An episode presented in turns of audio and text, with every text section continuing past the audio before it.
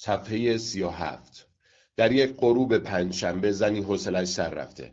در گوگل دنبال جوک های مودب خندهدار می ایمیل هایش را چک می کند به حساب توییترش وارد می شود عبارت جوک کاکاسیاهی را گوگل می کند مردی افسرده حال است. در گوگل دنبال نشانه های افسردگی و داستان های افسردگی می گردد روی کامپیوترش یک دست فال ورق بازی می کند زنی وارد صفحه فیسبوکش می شود و خبر نامزدی دوستش را می بیند زن که خودش مجرد است دوستش را بلاک می کند مردی به جای اینکه مثل همیشه اخبار لیگ فوتبال امریکایی و موسیقی رپ را گوگل کند امروز یک سوال متفاوت از موتور جستجو می‌پرسد. آیا خواب دیدن بوسیدن مردان دیگر طبیعی است؟ زنی روی یک مقاله سایت BuzzFeed کلیک می کند پانزده گربه بامزه دنیا. مردی همین مقاله را درباره گربه ها می بیند اما عنوانش فرق دارد. پانزده گربه دوست داشتنی دنیا. مرد روی لینک کلیک نمی کند زنی جستجو می کند آیا پسرم نامغه است؟ مردی جستجو می کند چطور دخترم را مجبور کنم وزن کم کند؟ زنی همراه شش نفر از دوستان صمیمی مؤنثش به تعطیلات رفته. دوستانش مدام می‌گویند چقدر از این سفر لذت می‌برند.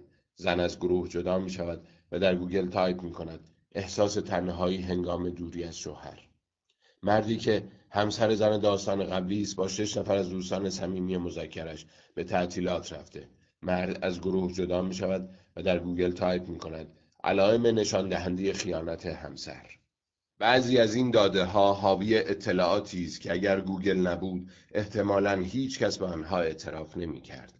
اگر تمام این داده ها را تجمیع کنیم و آنها را ناشناس نگه داریم تا مطمئن شویم از ترس ها، تمایلات و رفتارهای فرد خاصی مطلع نمی‌شویم و بعد از علم داده برای تحلیلشان استفاده کنیم می توانیم کم کم تصویر جدیدی از خلقیات، رفتارها، تمایلات و طبیعت نسل بشر داشته باشیم.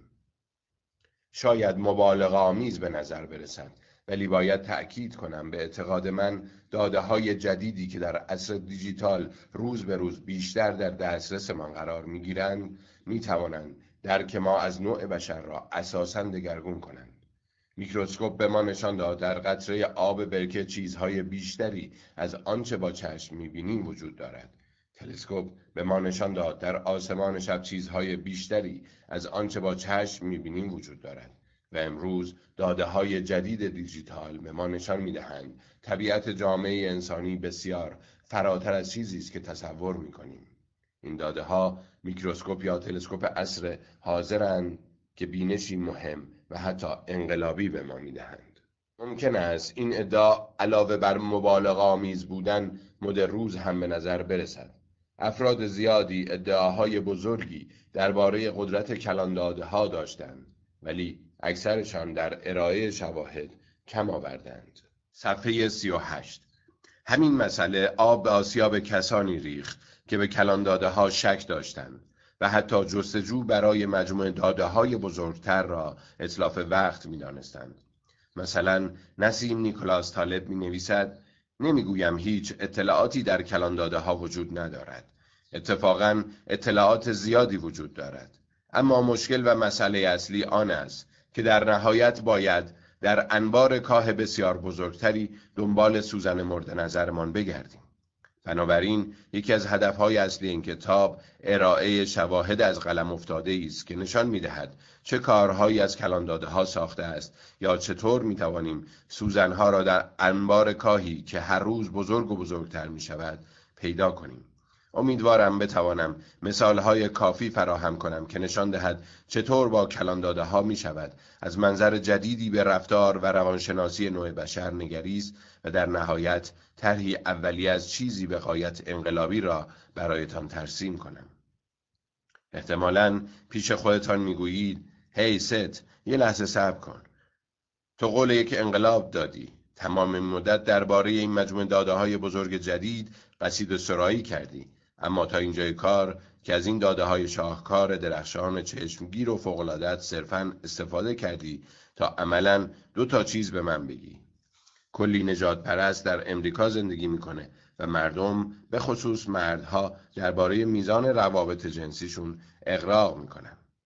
اعتراف می‌کنم گاهی اوقات تنها کاری که این داده های جدید می‌کنن زدن مهر تایید بر بدیهیات است اگر فکر می‌کنید این نتایج بدیهی بودن صبر کنید تا به فصل چهارم برسید در آنجا با استفاده از جستجوهای گوگل شواهدی انکار نشدنی و روشن ارائه خواهم کرد که بر اساس آن بزرگترین نگرانی و عدم اعتماد به نفس مردان به مسئله مربوط می شود که احتمالا خودتان حد زده اید. اندازه اندام تناسلی راستش به عقیده من اثبات چیزهایی که خودتان حدس می‌زدید ولی شواهد علمی کمی برایشان وجود دارد خودش کار ارزشمندی است حد زدن یک حد زدن یک چیز است و اثبات آن چیز دیگر. اما اگر تنها کاری که از کلان داده برمیآید اثبات حدسیات شما باشد دیگر نمی‌توان آن را انقلابی دانست. خوشبختانه کلان داده ها می اطلاعات بسیار بیشتری در اختیار ما قرار دهند. داده ها بارها و بارها به من نشان دادند. جهان دقیقا برعکس چیزی که حدس می زدم عمل می کند در ادامه چند مثال می آورم که ممکن است غافلگیرتان کند. شاید تصور کنید عامل اصلی نجات پرستی چیزی نیست جز آسیب پذیری و ناامنی اقتصادی. شاید احتمال دهید وقتی مردم کارشان را از دست می‌دهند طبیعی که نجات پرستی نیست افزایش پیدا می کند اما در واقعیت نه جستجوی عبارات نجات پرستانه و نه عضویت در سایت استورم فرانت با بالا رفتن نرخ بیکاری افزایش پیدا نمی کنند. شاید فکر کنید میزان استراب در شهرهایی که ساکنانشان تحصیل کرده ترند بیشتر است. تشریش ناشی از شهرنشینی یک باور کلیشه‌ای مشهور است اما بیشتر جستجوهای گوگل درباره استراب شامل علائم استراب یا کمک به درمان استراب در مناطقی صورت گرفته که تحصیلات و متوسط درآمد پایینتری دارند و بخش بزرگی از این جمعیت در مناطق روستایی ساکنند. مثلا میزان جستجو درباره استراب در نواحی حاشیه ایالت نیویورک بیشتر از شهر نیویورک است. صفحه چهل. شاید تصور کنید حمله تروریستی که منجر به کشته شدن دهها یا صدها نفر شود بلافاصله با موج عظیمی از استراب جمعی همراه خواهد شد چرا که هدف تروریسم فی نفسه همین پراکندن حس ترس و وحشت است برای فهمیدن صدق و کذب این باور جستجوهای گوگل درباره استراب را پس از هر حمله بزرگ تروریستی در اروپا و امریکا از سال 2004 به بعد بررسی کردم تا ببینم این جستجوها در روزها، هفته ها و ماههای پس از هر حمله چقدر افزایش یافته است. باید بگویم. متوسط جستجوها با محوریت استراب در سراسر کشور هیچ افزایشی نداشتند. شاید فکر کنید مردم غالبا وقتی ناراحتن دنبال جوک و لطیفه میگردند بسیاری از متفکران بزرگ تاریخ معتقد بودند ما برای رهایی از درد به شوخ طبعی پناه می‌بریم. قرن هاست که تصور می شود شوخ طبعی ابزاری برای کنار آمدن با درماندگی درد و ناامیدی گریز ناپذیری است که با هستی انسان گره خورده است. به قول چارلی چاپلین خنده ماده نیروبخش مسکن و راه رهایی از درد است. با این حال جستجوی جوک در روزهای دوشنبه روز اول هفته که مردم ادعا می کنند از بقیه روزها ناشادترند در پایین ترین حد است و در روزهای ابری و بارانی هم پایین است. همچنین بعد از تراژدی های بزرگی مثل بمبگذاری ماراتون بوستون در سال 2013 که منجر به مرگ سه نفر و جراحت صدها نفر دیگر شد جستجو برای جوک به پایین ترین حد خود می رسد مردم غالبا وقتی دنبال جوک لطیفه میگردند که حال خوشی دارند و زندگی بر وفق مراد است. گاهی اوقات یک مجموعه داده جدید می‌تواند رفتار و نگرانی یا تمایلاتی را برملا کند که حتی حدسش را هم نمی‌زدم. بخش بزرگی از تمایلات جنسی در این دسته قرار می‌گیرند. مثلا آیا می‌دانستید در هند پرجستجوترین عبارتی که با شوهرم می‌خواهد سه نقطه آغاز می شود این گونه ادامه پیدا می کند شوهرم می‌خواهد به او شیر بدهم. چنین جستجویی در هند بسیار پایین تر از بقیه کشورهاست. به علاوه در هند و بنگلادش جستجو برای ویدئوهای پورنوگرافی حاوی شیر دادن زنان به مردان. چهار برابر بیشتر از سایر نقاط دنیاست.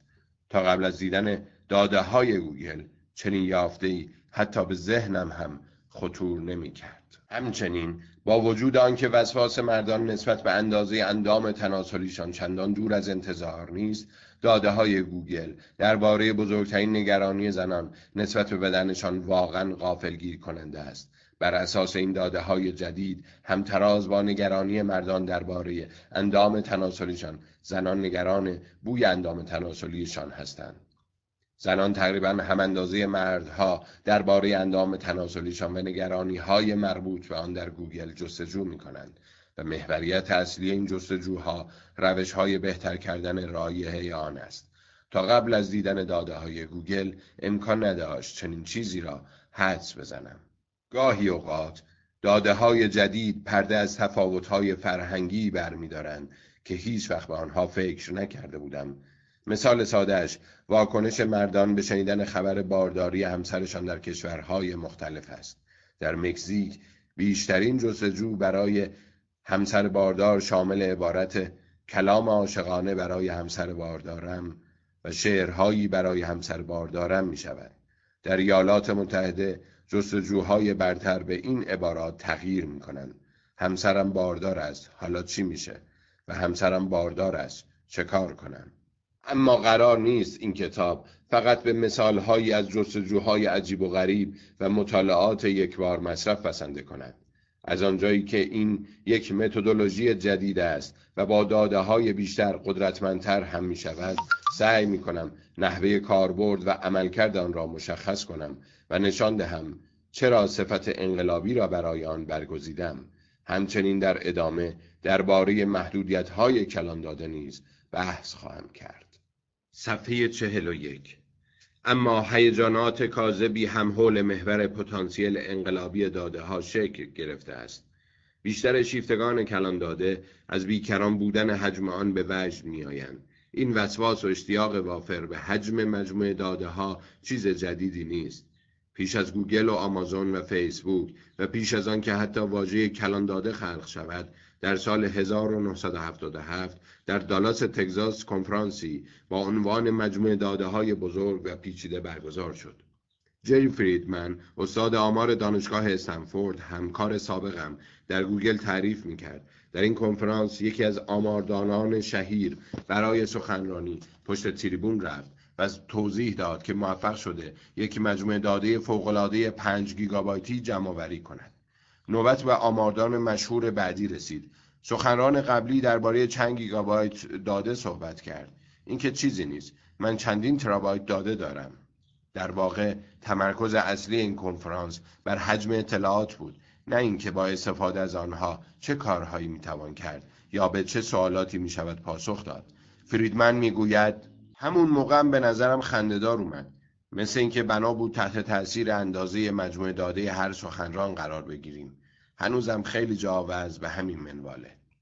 امروزه بسیاری از متخصصان داده مجموعه داده های عظیمی جمع آوری می کنند اما اطلاعاتی که با استفاده از آنها به ما می‌دهند اهمیت خاصی ندارند. مانند اینکه تیم نیکس در نیویورک پرطرفدار است. بسیاری از کسب و کارها داده های فراوانی جمع می کنند آنها چندین و چند ترابایت داده دارند اما اطلاعات مفیدشان بسیار محدود است. به نظر من درباره اهمیت اندازه یک مجموعه داده غالبا اقراق می شود توضیح ساده اما مهمی برای این مسئله وجود دارد. هرچه اثر پدیده قوی تر باشد برای درک آن به تعداد مشاهدات کمتری نیاز داریم. کافی است فقط یک بار به اجاق داغ دست بزنید. تا بفهمید این کار خطرناک است. اما شاید لازم باشد هزاران بار قهوه بنوشید تا مطمئن شوید با خوردن آن سردرد می‌گیرید. کدام درس مهمتر است؟ مشخص است مورد اجاق داغ اهمیت بیشتری دارد. چرا که تنها با تعداد محدودی داده شدت اثر آن به سرعت برملا می شود. صفحه 42 حقیقت آن است که باهوشترین کمپانی های کلان داده عموما حجم داده هایشان را کنترل می کنند. در گوگل تصمیمات اساسی تنها بر مبنای نمونه کوچکی از تمامی داده ها گرفته می شود. برای استخراج اطلاعات با ارزش همیشه به میلیون ها کیلوبایت داده نیاز ندارید بلکه کافی است داده های مناسبی داشته باشید ارزش جستجوهای گوگل در حجم بالای آنها نیست بلکه صداقتی که مردم در جستجوهایشان نشان می‌دهند آنها را ارزشمند کرده است مردم به دوستانشان، همسرشان، دکترشان، به نظرسنجی ها و به خودشان دروغ می‌گویند. اما ممکن است اطلاعاتی را که از آنها خجالت می‌کشند در اختیار گوگل بگذارند. اطلاعاتی مانند زناشویی بدون رابطه جنسی، مشکلات روانی، ترسها، کمبود اعتماد به نفس و دشمنی با سیاه پوستان. در فرایند استخراج بینش و اطلاعات از کلان داده ها طرح سوال صحیح اهمیت ویژه‌ای دارد.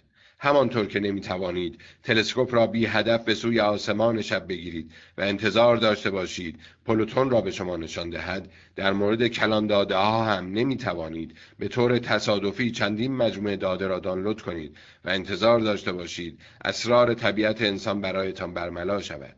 باید سراغ داده های درست بروید. مثل اینکه برای درک یک پدیده فرهنگی در هند جستجوهای گوگلی را بررسی کنید که با شوهرم می‌خواهد شروع می‌شوند. در این کتاب روش استفاده بهینه از کلان داده و چرایی قدرت روزافزون آن به تفصیل توضیح داده خواهد شد.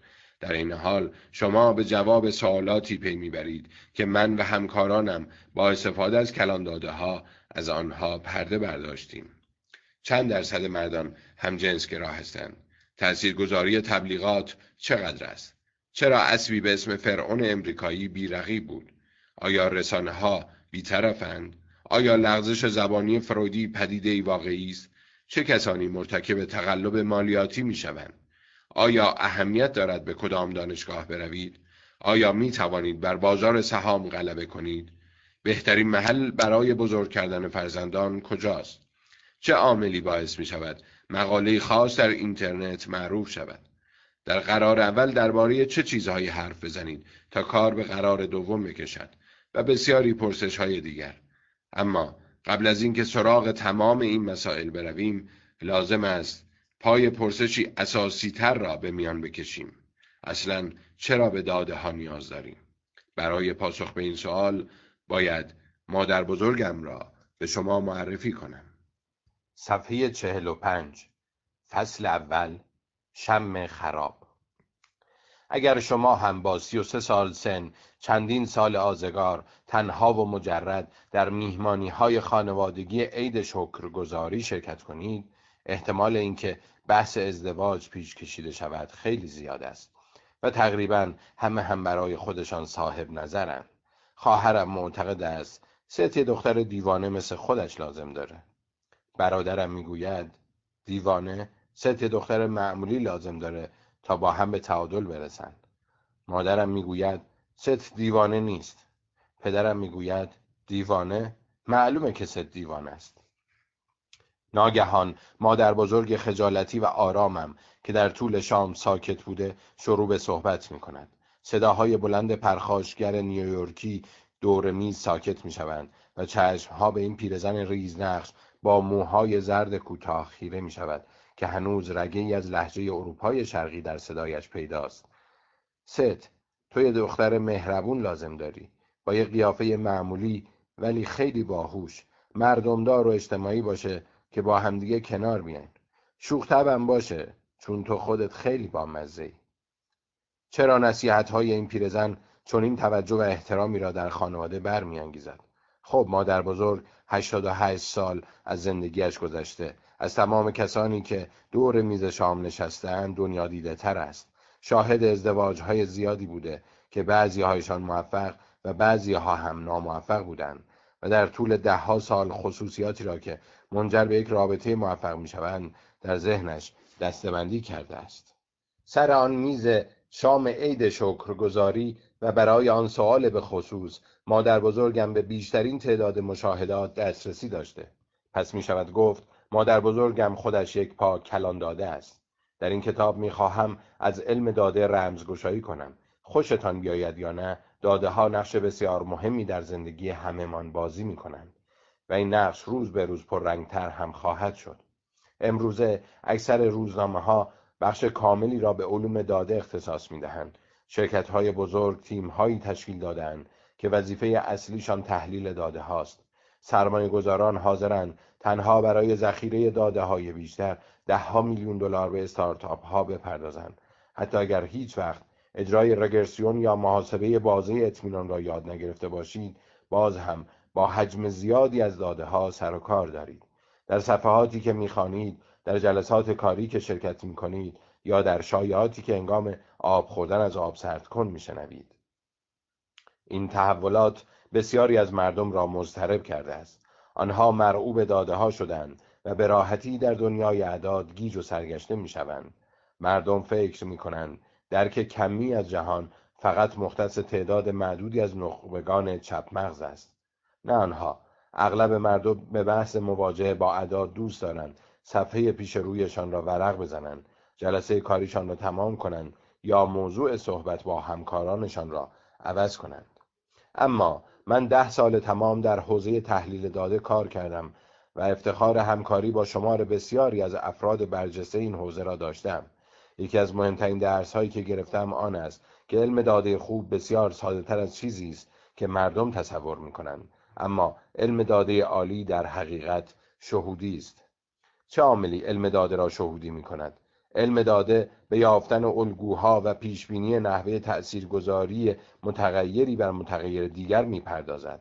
مردم هم همیشه همین کار را می کنند صفحه چهل و هفت. به این فکر کنید که چطور مادر بزرگم به من مشاوره ازدواج داد. او در واقع از پایگاه داده بزرگی از روابط زوجین بهره گرفت که مغزش در طول نزدیک به یک قرن زندگی بارگذاری کرده بود. داده هایی برآمد از داستان هایی که از خانواده و دوست آشنا شنیده بود. مادر بزرگم تحلیلش را به نمونه ای از روابط محدود کرد که در آن مرد خصوصیاتی مشابه من دارد.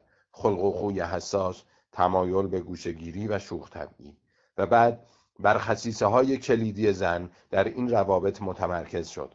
مهربانی قیافه معمولی و هوش. سپس بین این ویژگی های زن و ویژگی های کلیدی یک رابطه یعنی خوب بودن آن همبستگی ایجاد کرد و در نهایت نتایج بررسی هایش را گزارش کرد. به عبارت دیگر او الگوها را دید و پیش بینی کرد چطور یک متغیر بر متغیر دیگر تأثیر خواهد گذاشت. می توان گفت مادر بزرگم یک متخصص داده است. شما هم یک متخصص داده هستید. وقتی بچه بودید فهمیدید اگر گریه کنید مادرتان به شما توجه می کند این یک علم داده است. با رسیدن به بزرگسالی متوجه شدید اگر زیادی شکایت کنید و غور بزنید مردم کمتر با شما معاشرت می کنند این هم یک علم داده است. بعدتر دریافتید. وقتی مردم کمتر با شما معاشرت کنند کمتر احساس خوشحالی می کنید وقتی کمتر خوشحال باشید کمتر دوستانه رفتار می کنید وقتی کمتر دوستانه رفتار کنید مردم حتی کمتر از قبل با شما معاشرت خواهند کرد. اینها همه علم دادند. به نظرم از آنجا که علم داده سرشتی بسیار طبیعی دارد بهترین مطالعاتی که روی کلان داده ها انجام شدهاند هم تقریبا برای هر فرد هوشمندی قابل فهمند. اگر از پژوهشی سر در نمیآورید به احتمال زیاد مشکل از شما نیست. می توانم ثابت کنم یک علم داده خوب به سمت شهودی بودن گرایش دارد. تازگی ها به مطالعه برخوردم که احتمالا مهمترین پژوهش انجام شده در این زمینه در چند سال اخیر است. در این حال این پژوهش از شهودی ترین مطالعاتی است که تا به حال دیدم. از شما می‌خواهم نه تنها به اهمیت این مطالعه بلکه به اینکه چقدر طبیعی و مادر بزرگانه است نیز فکر کنید. پژوهشی که حرفش را می‌زنم این است. تیمی از محققان مایکروسافت و دانشگاه کلمبیا می‌خواستند علائم پیش بینی کننده سرطان لوزالمعده را شناسایی کنند. نرخ بقای مبتلایان به این بیماری بسیار پایین و پنج سال است. تنها حدود سه درصد اما تشخیص زود هنگام می تواند شانس بیمار را دو برابر کند. محققان برای این مطالعه از داده های ده ها هزار کاربر ناشناس بینگ موتور جستجوی مایکروسافت بهره گرفتند. آنها در ابتدا بر اساس جستجوهایی مانند در من سرطان لوزالمعده تشخیص داده شده یا به من گفتن سرطان لوزالمعده دارم چه عواقبی دارد؟ کاربرانی را که اخیرا به سرطان لوزالمعده مبتلا شده بودند شناسایی و کدگذاری کردند. در مرحله بعد محققان سراغ جستجوهای افراد درباره علائم بیماری ها رفتند. و جستجوهای چند ماه پیش کاربرانی را که در زمان حاضر درباره ابتلا به سرطان لوزالمعده جستجو کرده بودند با بقیه افراد مقایسه کردند. به عبارت دیگر می‌خواستند بدانند کدام علائم پیش بینی کردند که یک کاربر طی چند هفته یا چند ماه آینده درباره ابتلا به سرطان لوزالمعده جستجو خواهد کرد. نتایج خیره کننده بود. مشخص شد جستجو برای کمردرد و زرد شدن پوست همان علائم پیش بینی کننده ابتلا به سرطان لوزالمعده اما جستجو فقط برای کمردرد احتمالا ربطی به سرطان لوزالمعده ندارد. به همین ترتیب جستجو برای سوء حازمه و پس از آن دلدرد نشانه سرطان لوزالمعده است.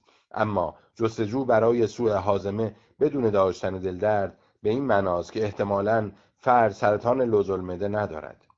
پژوهشگران توانستند بین 5 تا 15 درصد از موارد ابتلا به سرطان را تقریبا بدون خطا شناسایی کنند. شاید به نظرتان این درصد چندان بالا نباشد. اما اگر سرطان لوزالمعده داشته باشید حتی یک احتمال ده درصدی برای دو برابر کردن شانس زنده ماندنتان می‌تواند حکم کیمیا داشته باشد.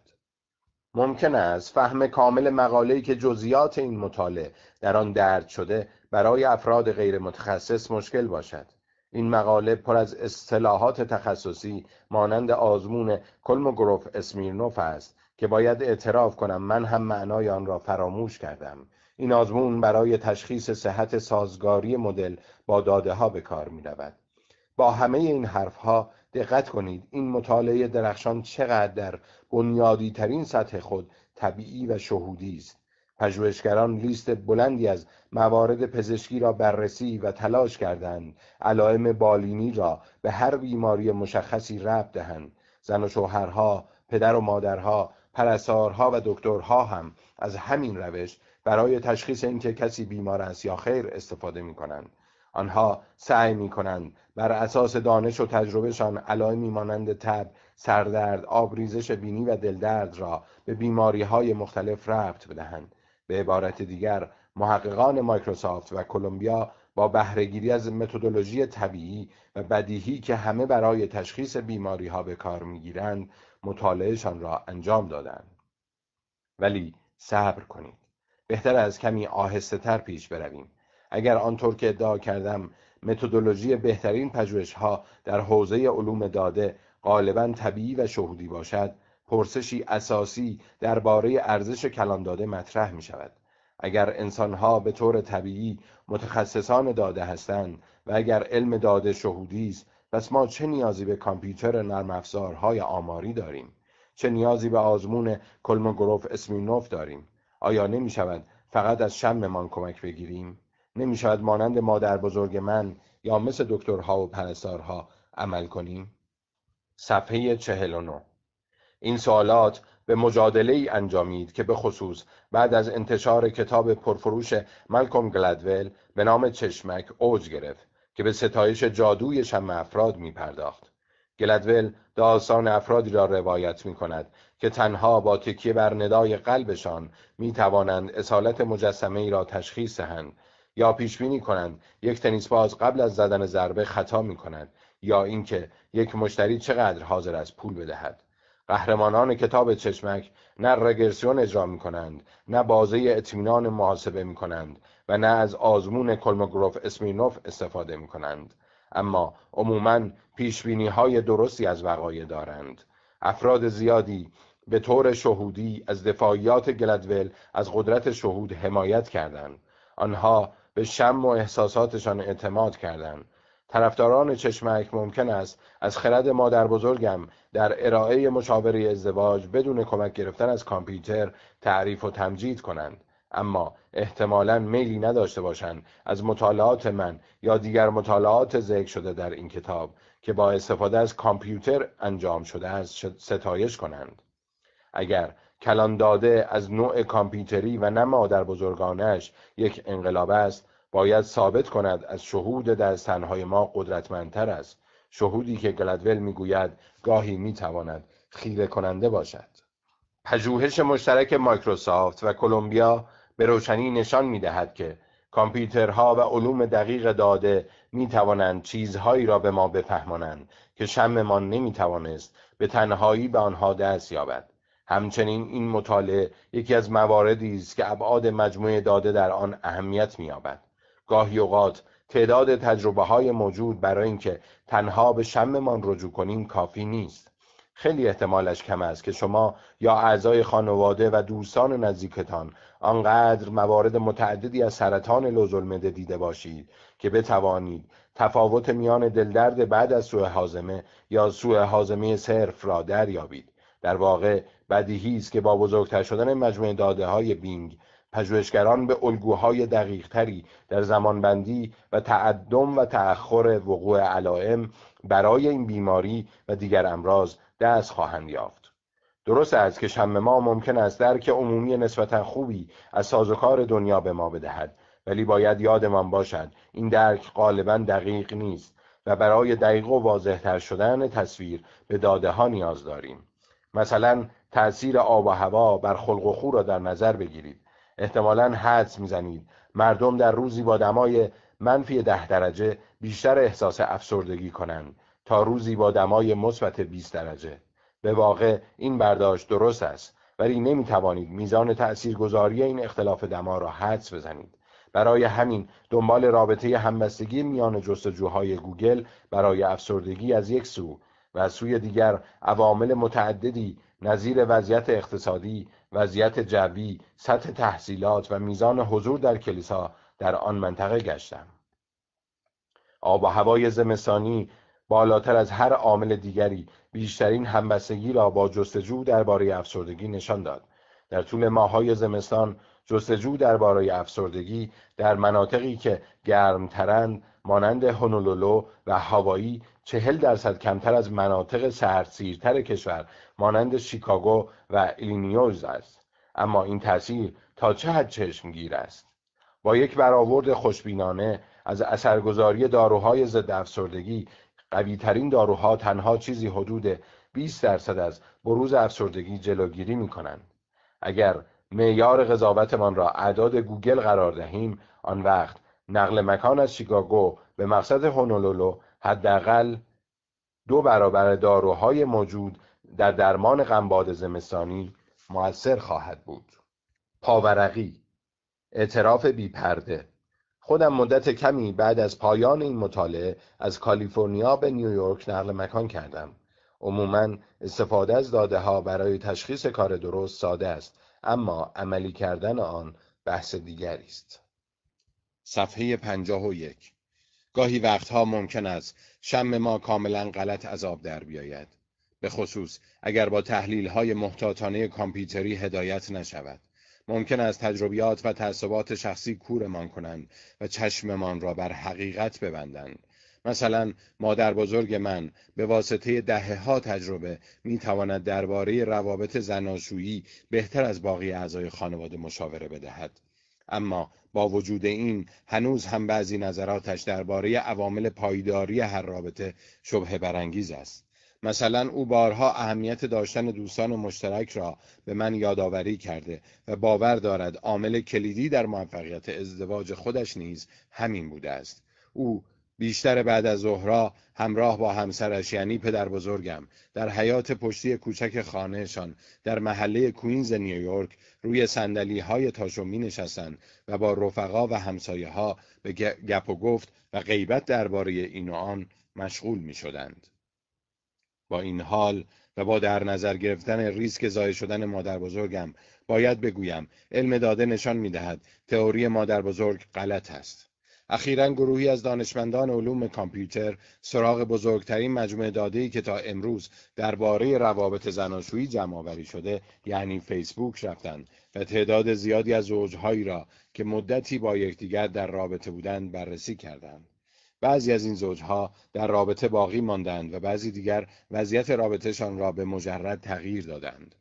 محققان به این نتیجه رسیدند که داشتن گروه دوستی مشترک شاخص پیش بینی کننده قدرتمندی از کم دوام بودن رابطه است. احتمالاً معاشرت هر روزه با شریک عاطفی و گروهی کوچک از دوستان همیشگی چندان هم چیز خوبی نیست. روابط اجتماعی جداگانه می توانند به تقویت رابطه کمک کنند. همانطور که دیدید شهود می توانند گاهی خیره کننده باشند و گاهی هم اشتباهات بزرگی به بار آورد. به خصوص وقتی از کامپیوتر استفاده نکنیم و فقط با شممان پیش برویم. به احتمال زیاد مادر بزرگ در یک تله شناختی افتاده بود. همه دوست دارند درباره جهان شمول بودن تجربه هایشان اقراق کنند. به قول متخصصان علوم داده ما به داده هایمان وزن می دهیم و برای خودمان در مقام یک واحد اطلاعات وزن زیادی قائلیم. مادر بزرگ آنقدر روی گپ و گفت های اسرانه با پدر بزرگ و دوستانش متمرکز بود که به زوجهای دیگر آنقدرها توجه نداشت. او فراموش کرد به برادر شوهر و زن برادر شوهرش توجه کند. آنها هر شب با گروه کوچکی از دوستان همیشگیشان معاشرت می کردند. اما مدام در جنگ و جدال بودند و آخرش طلاق گرفتند. او فراموش کرد والدین من یعنی دختر و دامادش را در نظر بگیرد. بیشتر شبها هر کدام از آنها دنبال برنامه خودش می رود. پدرم وقتش را با دوستانش در کلوپ موسیقی جاز یا تماشای مسابقات ورزشی میگذراند و مادرم هم با دوستانش به رستوران یا تئاتر می رود. ولی رابطه زناشویی شاد و موفقی دارند. اگر فقط به شم خودمان اتکا کنیم ممکن است به سبب شیفتگی غریزی انسان به دراماتیک کردن مسائل خیلی راحت از ریل منطق خارج شویم چون دوست داریم درباره رواج هر چیزی که بتواند به داستانی به یادماندنی تبدیل شود قلوب کنیم مثلا وقتی در پیمایش ها از مردم درباره میزان شیوع عوامل مختلف مرگومی سوال می شود آنها همیشه گردباد را در رتبه بالاتری از بیماری آسم قرار می دهند. اما در حقیقت آسم 70 درصد بیشتر از گردباد قربانی می گیرد. مرگ ناشی از آسم به چشم نمی آید و در اخبار جایی ندارد اما مرگ در اثر گردباد تیتر اول خبرها قرار می گیرد. به بیانی دیگر اگر فقط به چیزهایی که میشنویم یا شخصا تجربه کرده ایم اتکا کنیم غالبا در فهم سازوکار جهان به اشتباه میافتیم. در عین حال که متدولوژی یک علم داده خوب غالبا شهودی است نتایج به کرات غیر شهودی است. علم داده از یک فرایند انسانی طبیعی و شهودی یافتن الگوها و سردرآوردن از آنها استفاده می کند و با تزریق دارویی نیروزا نشان می دهد جهان کاملا برعکس چیزی که ما فکر می کنیم کار می کند. این درست همان اتفاقی است که وقتی شاخصهای پیشبینی موفقیت تیمهای بسکتبال را بررسی می کردم برایم افتاد. در بچگی فقط و فقط یک آرزو داشتم. دلم می‌خواست وقتی بزرگ شدم اقتصاددان و متخصص داده شوم. نه خب شوخی کردم. از ته دل آرزو می کردم بسکتبالیستی حرفه‌ای شوم و پا جای پای قهرمان دوران کودکیم. پاتریک اوینگ بازیکن ستاره سنتر تیم نیویورک نیکس بگذارم. پاورقی. بازیکنان ستاره برجسته ترین بازیکنان تیم های حاضر در لیگ بسکتبال امریکا هستند که در مسابقه ستارگان که هر سال انجمن ملی بسکتبال برگزار می کند شرکت می کنند. صفحه 53 بعضی وقتا فکر می کنم در هر متخصص داده کودکی است که می‌خواهد بفهمد چرا آرزوهای بچگیش برآورده نشدند پس جای تعجب ندارد که در یکی از تحقیقات اخیرم به این مسئله پرداختم که برای راهیابی به NBA چه شرایطی لازم است. نتایج این تحقیق قافلگیر کننده بود.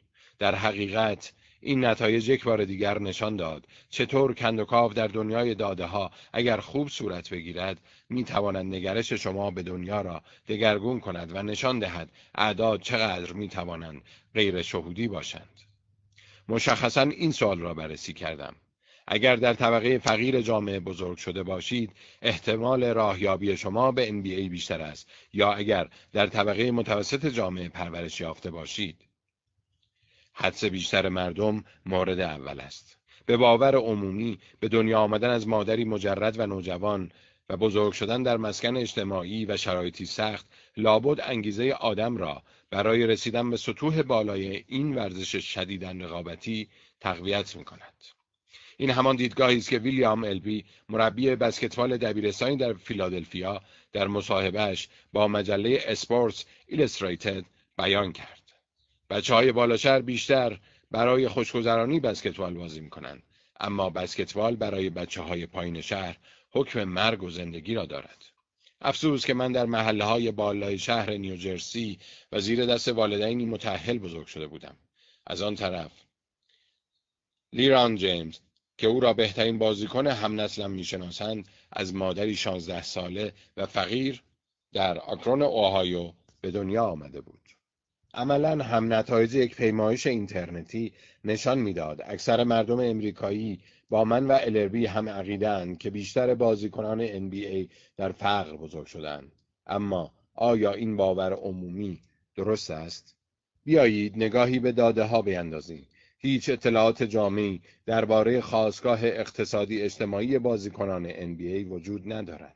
اما با کاوش در داده های موجود و بهره گرفتن از منابع مختلفی مانند سرشماری های ملی ایالات متحده و منابع دیگر می توانیم بفهمیم احتمال راهیابی یک فرد به NBA با کدام پیشینه خانوادگی بیشتر است. در ادامه خواهید دید این مطالعه از منابع متنوع داده استفاده کرده که بعضی ها بزرگتر، بعضی ها کوچکتر، بعضی آنلاین و بعضی دیگر هم آفلاین هستند. با اینکه برخی از این منابع دیجیتال جدید بسیار هیجان انگیزند اما یک متخصص داده خوب در صورت نیاز از راهنمایی های منابع سنتی داده چشم پوشی نمی کند. بهترین راه برای رسیدن به پاسخ درست مسئله ترکیب کردن همه داده های در دسترس است. اولین داده ای که به پژوهش ما ربط پیدا می کند زادگاه هر کدام از بازیکنان است. به همین منظور برای هر شهرستان ایالات متحده تعداد مردان سفید پوست و سیاه پوستی را که در دهه 1980 به دنیا آمده بودند ثبت و مشخص کردم. چه تعداد از این افراد به NBA راه یافتند؟ سپس اطلاعات به دست آمده را با درآمد متوسط خانوار آن شهرستان مقایسه کردم. همچنین از آنجا که احتمال راهیابی مردان سیاهپوست به NBA چهل برابر بیشتر از مردان سفید پوست است که خودش می‌تواند موضوع بحث کتاب دیگری باشد عامل جمعیتی نژاد در هر شهرستان را هم کنترل کردم. داده ها نشان می دهند اگر کسی در شهرستانی ثروتمند به دنیا بیاید شانسش برای رسیدن به NBA خیلی بیشتر است. مثلا شانس بچه سیاه پوستی که در یکی از ثروتمندترین شهرستانهای ایالات متحده متولد شده دو برابر بیشتر از بچه سیاه پوستی است که در یکی از فقیرترین شهرستانها به دنیا آمده است. این شانس برای بچه سفید پوستی که در یکی از ثروتمندترین شهرستانها به دنیا آمده 60 درصد بیشتر از بچه سفید پوستی است که در یکی از فقیرترین شهرستانها به دنیا آمده است. این اطلاعات نشان می‌دهد برخلاف باور عمومی مردان فقیر در حقیقت جایگاه کمی در NBA دارند با تمام این حرفها داده های ارائه شده بینقص نیستند چرا که در بسیاری از شهرستانهای ثروتمند ایالات متحده مانند شهرستان نیویورک، منحتن، محله های فقیری مانند هارلم هم وجود دارند. پس هنوز هم امکان دارد این ادعا که بزرگ شدن در شرایط سخت راه رسیدن به NBA را هموار می کند صحیح باشد. کماکان به سرنخها و داده های بیشتری نیاز داریم. برای همین بود که به بررسی پیشینه خانوادگی بازیکنان NBA پرداختم. چون این اطلاعاتی را می توان از روی گزارش های خبری و رسانه های اجتماعی به دست آورد. از آنجا که این متدولوژی خیلی وقتگیر بود، تحلیلم را به صد بازیکن امریکایی افریقایی تبار NBA که در دهه 1980 متولد شده و بیشترین امتیاز را برای تیمشان به دست آورده بودند محدود کردم. در مقایسه با متوسط مردان سیاهپوست در ایالات متحده احتمال اینکه فوق ستارگان NBA از یک مادر نوجوان یا مادر مجرد به دنیا آمده باشند سی درصد کمتر است. به عبارت دیگر پیشینه خانوادگی بهترین بازیکنان سیاهپوست NBA هم نشان داد بالیدن در فضای خانوادگی راحت و مرفه امتیاز بزرگی برای رسیدن به موفقیت است. با همه این حرفها نه داده های زاد و ولد در سطح شهرستان و نه پیشینه خانوادگی نمونه محدودی از بازیکنان نمی‌تواند اطلاعات کاملی از دوران کودکی همه بازیکنان NBA به ما بدهد. در نتیجه هنوز هم کاملا قانع نشده بودم که خانواده طبقه متوسط دو والدی بیشتر از خانواده فقیر تک والدی ستاره NBA تحویل اجتماع می دهد. می دانستم باید داده های بیشتری خرج این مسئله کنیم. بعد یاد واحد اطلاعاتی دیگری افتادم که می توانست سرنخهای گویاتری از پیشینه فرد به ما بدهد.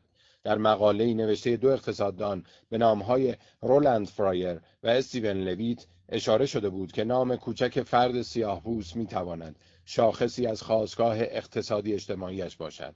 فرایر و لویت با بررسی گواهی های تولد صادره در طول دهه 80 در کالیفرنیا به این نتیجه رسیدند که امریکایی های افریقایی تبار، طبقات فقیر، افراد بیسواد و مادران مجرد تمایل دارند برای فرزندانشان نامهایی برگزینند متفاوت از آن نامهایی که طبقات متوسط افراد تحصیل کرده و والدین متحل روی بچه هایشان می‌گذارند. بچه هایی با پیشینه مرفهتر بیشتر اسامی عامتری مانند کوین، کریس و جان دارند. در حالی که بچه هایی که در خانواده های مشکل دار و در مسکن های اجتماعی بزرگ شدهاند احتمالا اسامی خاصتری مانند نوشان، یونیک و بریونشی دارند. احتمال اینکه در سال تولد کودک امریکایی افریقایی تبار از طبقه فقیر هیچ کودک دیگری نام مشابه او نداشته باشد تقریبا دو برابر کودک سیاه پوسته مرفه است. با این توضیحات می توانیم نام کوچک بازیکنان سیاهپوست NBA را هم تحلیل کنیم. اسامی آنها بیشتر شبیه سیاهپوستان طبقه متوسط است یا سیاهپوستان فقیر. با نگاهی دوباره به همین بازه زمانی یعنی دهه 1980 متوجه می شویم احتمال اینکه بازیکنان کالیفرنیایی NBA اسامی خاص داشته باشند تقریبا نصف همین احتمال برای متوسط مردان سیاه پوست است. تفاوتی که از نظر آماری چشمگیر است. اگر اطرافتان کسی را می‌شناسید که خیال می کند NBA لیگی برای بچه های زاغ است از او بخواهید به گزارش های رادیویی مسابقات بعدی گوش دهد. و دقت کند. چند بار. راسل با حرکتی سریع دویت را دریب می کند و سعی می کند با پاسی بلند توپ را از روی دست های جاش رد کند و آن را به دستان منتظر کوین برساند. اگر NBA واقعا لیگی پر از مردان سیاه پوست فقیر بود این گزارش جور دیگری به گوش می رسید و بازیکنان بسیار بیشتری با نامهای خاصی مانند لیبران در زمین بازی می کردن. تا اینجا ما سه مدرک مختلف در اختیار داریم. شهرستان محل تولد وضعیت تحول مادر بهترین امتیاز آورنده ها و نام کوچک بازیکنان. هیچ منبعی کامل و بینقص نیست اما هر سه مدرک از یک فرضیه واحد پشتیبانی می کنند موقعیت اقتصادی اجتماعی یه بهتر به معنای شانس بیشتر برای رسیدن به NBA است. به عبارت دیگر باور عمومی در این مورد غلط است. صفحه 56 والدین حدود 60 درصد کل امریکایی های افریقایی تبار متولد دهه 1980 متأهل نبودند. اما طبق برآوردهای من اکثریت چشمگیری از امریکایی های افریقایی تبار متولد دهه 80 که به NBA راه یافتند والدین متأهل داشتند. به بیانی دیگر پیشینه مردان NBA عمدتا مشابه لبران جیمز نیست بلکه زندگی بیشتر آنها یا مانند کریس بوش است که زیر نظر والدینش در تگزاس بزرگ شده و علاقش به دستگاه های الکترونیک را دنبال کرده یا مانند کریس پاول که پسر دوم پدر و مادری از طبقه متوسط در لویسویل در شمال کارولیناست و در سال 2011 همراه با خانوادهش در یک قسمت از مسابقه تلویزیونی جدال خانوادگی شرکت کرد. هدف متخصص داده در واقع فهم جهان است وقتی به نتیجه غیر شهودی می رسیم می توانیم از علوم داده بیشتر کمک بگیریم تا بفهمیم چرا جهان آنطور که به نظر می رسد نیست. مثلا چرا مردان طبقه متوسط در مقایسه با مردان فقیر عملکرد نسبتا بهتری در بسکتبال دارند. حداقل دو توضیح برای این مسئله وجود دارد. توضیح اول آن است که مردان فقیر عموما قدشان کوتاهتر است محققان از دیرباز آگاه بودند که تغذیه و بهداشت در دوران کودکی نقش بسیار پررنگی در سلامت بزرگسالی دارد به همین دلیل هم امروزه در کشوری توسعه یافته متوسط قد افراد حدوداً 10 سانتی متر بلندتر از 150 سال پیش است. داده ها نشان می دهند قد امریکایی هایی که از خواستگاه فقیرتری می آیند به علت بهداشت و تغذیه ضعیفتر در دوران کودکی کوتاهتر است. داده ها می توانند اثر قد در رسیدن به NBA را نیز به ما نشان دهند. به احتمال زیاد برداشت شهودی شما این است که قد بلند برای هر بازیکن بسکتبال پر انگیزه مزیت مهمی محسوب می شود. کافی است قد یک بازیکن نوعی درون زمین را با قد یک تماشاچی نوعی کنار زمین مقایسه کنید. متوسط قد بازیکنان NBA 200 سانتی متر و متوسط قد مردان امریکایی طبق آمار 175 سانتی متر است. اما اهمیت قدر چقدر است؟ بازیکنان NBA بعضا درباره قدشان کمی اقراق می کنند و هیچ فهرست کاملی از توضیح قد مردان امریکایی وجود ندارد. ولی با استفاده از تخمین حدسی ریاضی درباره شکل احتمالی این توضیح و اعداد اعلامی خود اعضای NBA به سادگی می‌توان بر تأثیر چشمگیر قد صحه گذاشت. حتی شاید پیش از آن چیزی که تصورش را می کردیم طبق برآوردهای من با اضافه شدن هر دو سانتی متر به قد فرد شانس او برای راهیابی به NBA تقریبا دو برابر می شود و این موضوع در طول نمودار توضیح قد نیز صادق است. شانس یک مرد 180 سانتی متری برای رسیدن به NBA دو برابر بیشتر از مردی 178 سانتی متری است. به همین ترتیب شانس یک مرد 210 سانتی متری برای رسیدن به NBA دو برابر بیشتر از مردی 208 سانتی متری است. با بررسی داده ها معلوم شد در میان مردان کوتاهتر از 183 سانتی متر تنها یک نفر از هر دو میلیون نفر و در میان مردان بلندتر از 213 سانتی متر یک نفر از هر پنج نفر به NBA راه پیدا می کنند. همانطور که دیدید داده ها به وضوح نشان دادند چرا رویایم برای تبدیل شدن به ستاره بسکتبال نقش براب شد. دلیل ناکامی من این نبود که در بالا شهر بزرگ شدم بلکه مسئله اصلی آن بود که قدم 175 سانتی متر بود و سفید پوست و ناگفته نماند خیلی کند هستم علاوه بر اینها تنبلم بنیه ضعیفی دارم پرتابهایم افتضاح است و هر از گاهی که توپ به من میافتد دچار حمله عصبی می‌شوم می توانیم واقعیت را که پسرهایی که در سختی بزرگ شدهاند ممکن است راه دشوارتری برای رسیدن به NBA پیش رو داشته باشند جور دیگری هم توضیح داد. گاهی اوقات مهارت‌های اجتماعی خاصی در آنها پرورش نیافته است. اقتصاددانان با استفاده از داده های هزاران دانش آموز به این نتیجه رسیدند که به طور متوسط خانواده های دو والد طبقه متوسط در پرورش کودکانی که قابل اعتماد و منضبط و ثابت قدم و متمرکز و منظم باشند بسیار موفق ترند. صفحه 58 سوال اینجاست که ضعف در مهارت‌های اجتماعی چگونه باعث می شود امیدهای حرفه‌ای یک بسکتبالیست مستعد نقش براب شود؟ بیایید به داستان داگ ورن یکی از با استعدادترین آیندهداران بسکتبال در دهه 1990 دقت کنیم. جیم کالهون مربی داگ در دانشگاه کنتیکات که بسیاری از ستارگان آتی NBA را پرورش داده ادعا داشت. ورن بلندتر از هر مردی که تا به امروز با او تمرین کرده می‌تواند بپرد. اما ورن کودکی بسیار سختی داشت. او در کنار مادری مجرد در محله بلاد علی یکی از خشنترین مناطق سیاتل بزرگ شده بود. ورن در کنتیکات مدام با اطرافیانش درگیر می‌شد. بازیکنان را دست میانداخت مربیان را زیر سوال می برد و برخلاف قوانین تیم لباسهای گشاد می پوشید. او پرونده قضایی هم داشت چون از فروشگاه یک جفت کفش دزدیده و با پلیس درگیر شده بود. سرانجام صبر کالهون به سر رسید و ورن را از تیم بیرون کرد. بعد در دانشگاه واشنگتن شانسی دوباره یافت اما آنجا هم ناتوانیش در کنار آمدن با مردم برایش گران تمام شد ورن سر ساعت بازی و انتخاب پرتابها با مربی تیم دعوا کرد و آنجا هم از تیم اخراج شد. در نتیجه در فصل جدید NBA بدون تیم ماند و مجبور شد به لیگ های دست پایین برود. بعد از آن به خانه مادرش برگشت و در نهایت به جرم آزار و اذیت زندانی شد. ورن در سال 2009 در مصاحبه با سیاتل تایمز گفت کارم تمومه. رویاها و امیدهام همه نقش بر آب شدن. داگ ورن دیگه مرده. اون بازیکن بسکتبال معروف اون یارو دیگه مرده. همه چی تموم شده. ورن چنان استعدادی داشت که نه تنها می توانست در NBA بازی کند بلکه می توانست به بازیکنی بزرگ و حتی افسانه‌ای بدل شود. اما هیچ وقت اخلاقش را حتی در حدی که بتواند در تیم دانشگاهش بماند تغییر نداد.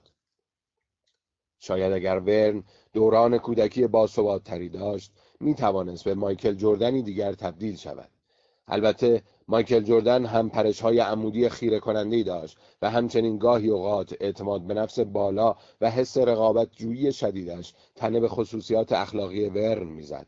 جردن هم پسر بچه پردردسری بود و در دوازده سالگی به علت دعواهایش از مدرسه اخراج شد. اما او دست کم یک چیز داشت که ورن از آن بینصیب بود. بار آمدن در طبقه متوسط و در خانوادهی با ثبات پدر جردن سرپرست ماشینالات شرکت جنرال الکتریک بود و مادرش در بانک کار می‌کرد. آنها با فراهم کردن فضای آرام به جردن در یافتن مسیر حرفه‌ایش کمک کردند. در حقیقت زندگی جردن پر از ماجراهایی است که نشان می‌دهد چطور اعضای خانواده او را از تله های مختلفی که ممکن است سر راه نابغه بزرگ و مبارزه جو قرار بگیرد نجات دادند. بعد از اینکه جردن از مدرسه اخراج شد واکنش مادرش این بود که او را هر روز با خود سر کار ببرد او اجازه نداشت از ماشین پیاده شود و باید تمام مدت در پارکینگ می نشست و کتاب می. بعد از اینکه جردن جذب تیم شیکاگو بولز شد والدین و خواهرها و برادرهایش به نوبت به ملاقاتش می‌رفتند تا مطمئن شوند به دام انواع وسوسه های ناشی از پول و شهرت نمیافتند دوران حرفه‌ای جردن مثل ورن با نقل قولی کوتاه در سیاتل تایمز تمام نشد بلکه با سخنرانی در مراسم عضویت در تالار مشاهیر بسکتبال با پخش تلویزیونی برای میلیونها بیننده به پایان رسید. جردن در سخنرانیش گفت همیشه سعی کردم روی چیزهای خوب زندگی تمرکز کنم. می‌دونید مثل اینکه مردم شما را چطور آدمی می‌بینن شما چطور بهشون احترام می‌ذارید چطور در فضای عمومی دیده میشید. آدم همیشه باید چند لحظه درنگ کنه و به کارهایی که می‌کنه فکر کنه. من همه اینها را از پدر و مادرم یاد گرفتم. داده ها می‌گویند جردن کاملا حق دارد. شکرگزار والدین طبقه متوسط و متحلش باشد. داده ها می‌گویند در خانواده ها و محله های ناهنجار استعدادهای لایق NBA وجود دارند که در NBA بازی نمی کنند. این مردان ژن و بلند پروازی لازم را دارند اما هیچ وقت خلق و خوی لازم برای بدل شدن به ستاره بسکتبال را در خودشان پرورش ندادند. و در نهایت باید بگویم خیر شهود ما هرچه می‌خواهد باشد بزرگ شدن در شرایطی آنقدر طاقت فرسا که بسکتبال حکم مرگ و زندگی پیدا کند هم نمی‌تواند چندان کمکی به بچه های طبقه فقیر کند داستانهایی مانند زندگی داگور این واقعیت را به خوبی نشان می‌دهند و داده ها نیز آن را تایید می کنند. در جوان 2013 لبران جیمز بعد از به دست آوردن دومین قهرمانیش در NBA از آن زمان او سومین قهرمانی قهرمانیش را هم جشن گرفت. در مسابقه تلویزیونی گفت من لبران جیمزم بچه محله های پایین شهر آکرون ایالت اوهایو قاعدتا نباید به اینجا می رسیدم.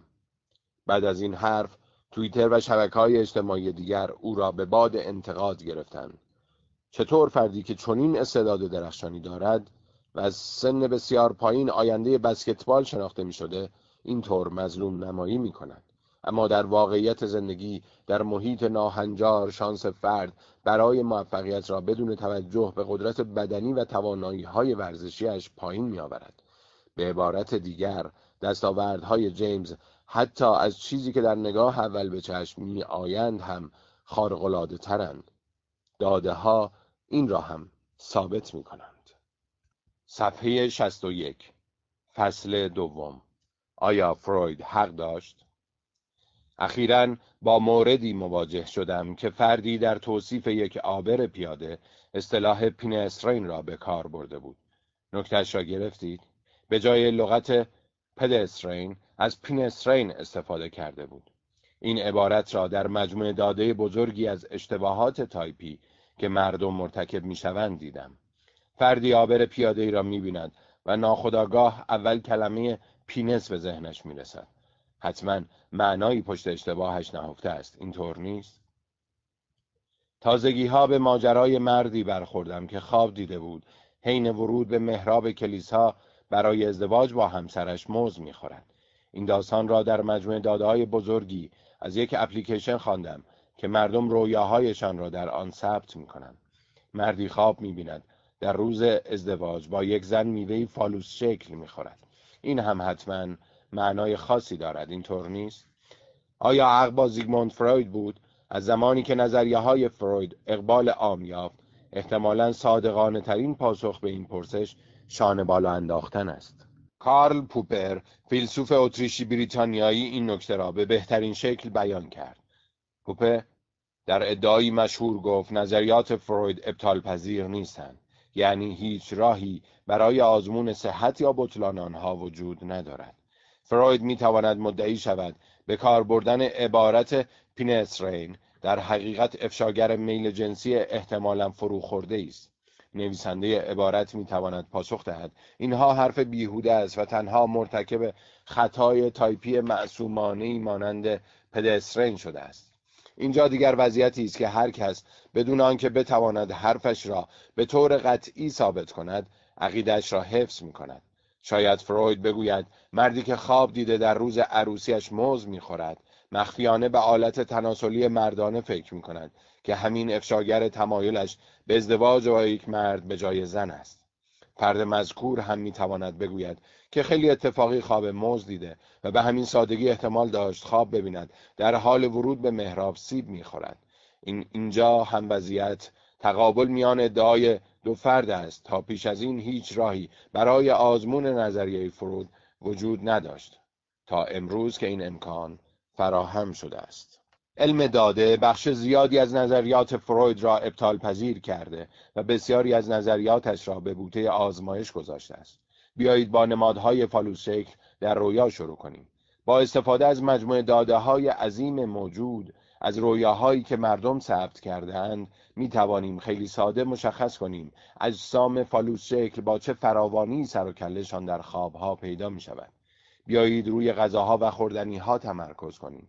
مردم خیلی وقتها خواب انواع خوردنی ها را می بینند و شکل ظاهری بسیاری از آنها فالوسی است. موز، خیار، هات‌داگ و و و. بعد از اینکه فراوانی ظهور هر غذا در رویاها را مشخص کردیم می توانیم عواملی که ممکن است باعث شود خواب غذای خاصی را بیشتر ببینیم اندازه گیری کنیم. مثلا این غذا با چه فراوانی خورده می شود چقدر به نظر مردم خوشمزه است و نهایتا اینکه آیا طبیعتی فالوسی دارد یا خیر؟ مثلا می توانیم بررسی کنیم. بین دو غذا که یکی فالوس شکل است و دیگری نه ولی هر دو به یک اندازه محبوبیت دارند کدام یک به دفعات بیشتری در رویاها ظاهر می شود اگر احتمال دیدن خواب غذاهای فالوس شکل را خوردنی های دیگر بیشتر نباشد می توان نتیجه گرفت. نمادهای فالوسی عامل تعیین کننده ای در رویاهای ما نیستند. به لطف کلان داده ها این بخش از نظریه فروید ابطال پذیر شده است.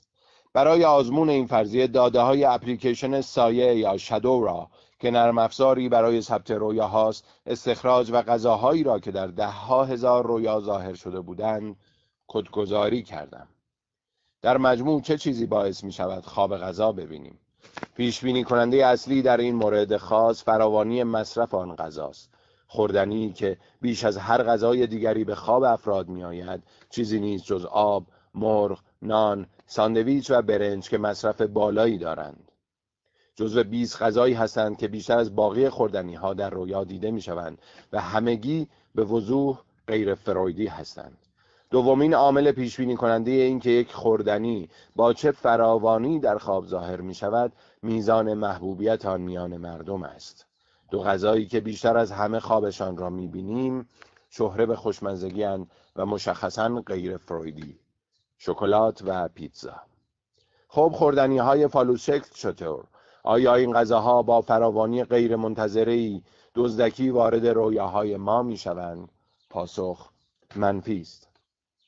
از میان میوه هایی که با بیشترین فراوانی در رویاها ظاهر می شوند موز رتبه دوم را دارد اما موز دومی میوه پرمصرف هم هست بنابراین برای توضیح اینکه گاهی خواب موز می‌بینیم به فروید نیاز نداریم. خیار هم در رده هفتم سبزیجاتی قرار دارد که با فراوانی بیشتری در خواب دیده می‌شوند و هم در رده هفتم سبزیجات پرمصرف کشور.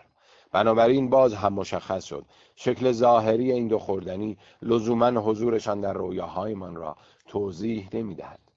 همچنین فراوانی ظهور هاتداگ در رویاها بسیار کمتر از همبرگر است. این تفاوت آنقدر زیاد است که حتی اگر این مسئله را که مردم بیشتر همبرگر می‌خورند هم کنترل کنیم باز هم تغییری در اصل داستان وجود ندارد. در مجموع با استفاده از تحلیل رگرسیون روشی که به دانشمندان علوم اجتماعی اجازه می دهد اثر عوامل متعدد را از یکدیگر متمایز کنند. برای همه میوه ها و سبزیجات به این نتیجه رسیدم که احتمال ظهور غذاها در خواب تنها به صرف فالوز شکل بودنشان بیشتر از حدی نمی شود که انتظار داریم. به واسطه میزان مصرف و محبوبیتشان در دنیای واقعی راهشان را به رویاهایمان باز کنند. کلان داده نظریه فرود را ابطال پذیر کرد و باید بگویم نظریهش دست کم بر اساس خانش من از داده ها باطل است.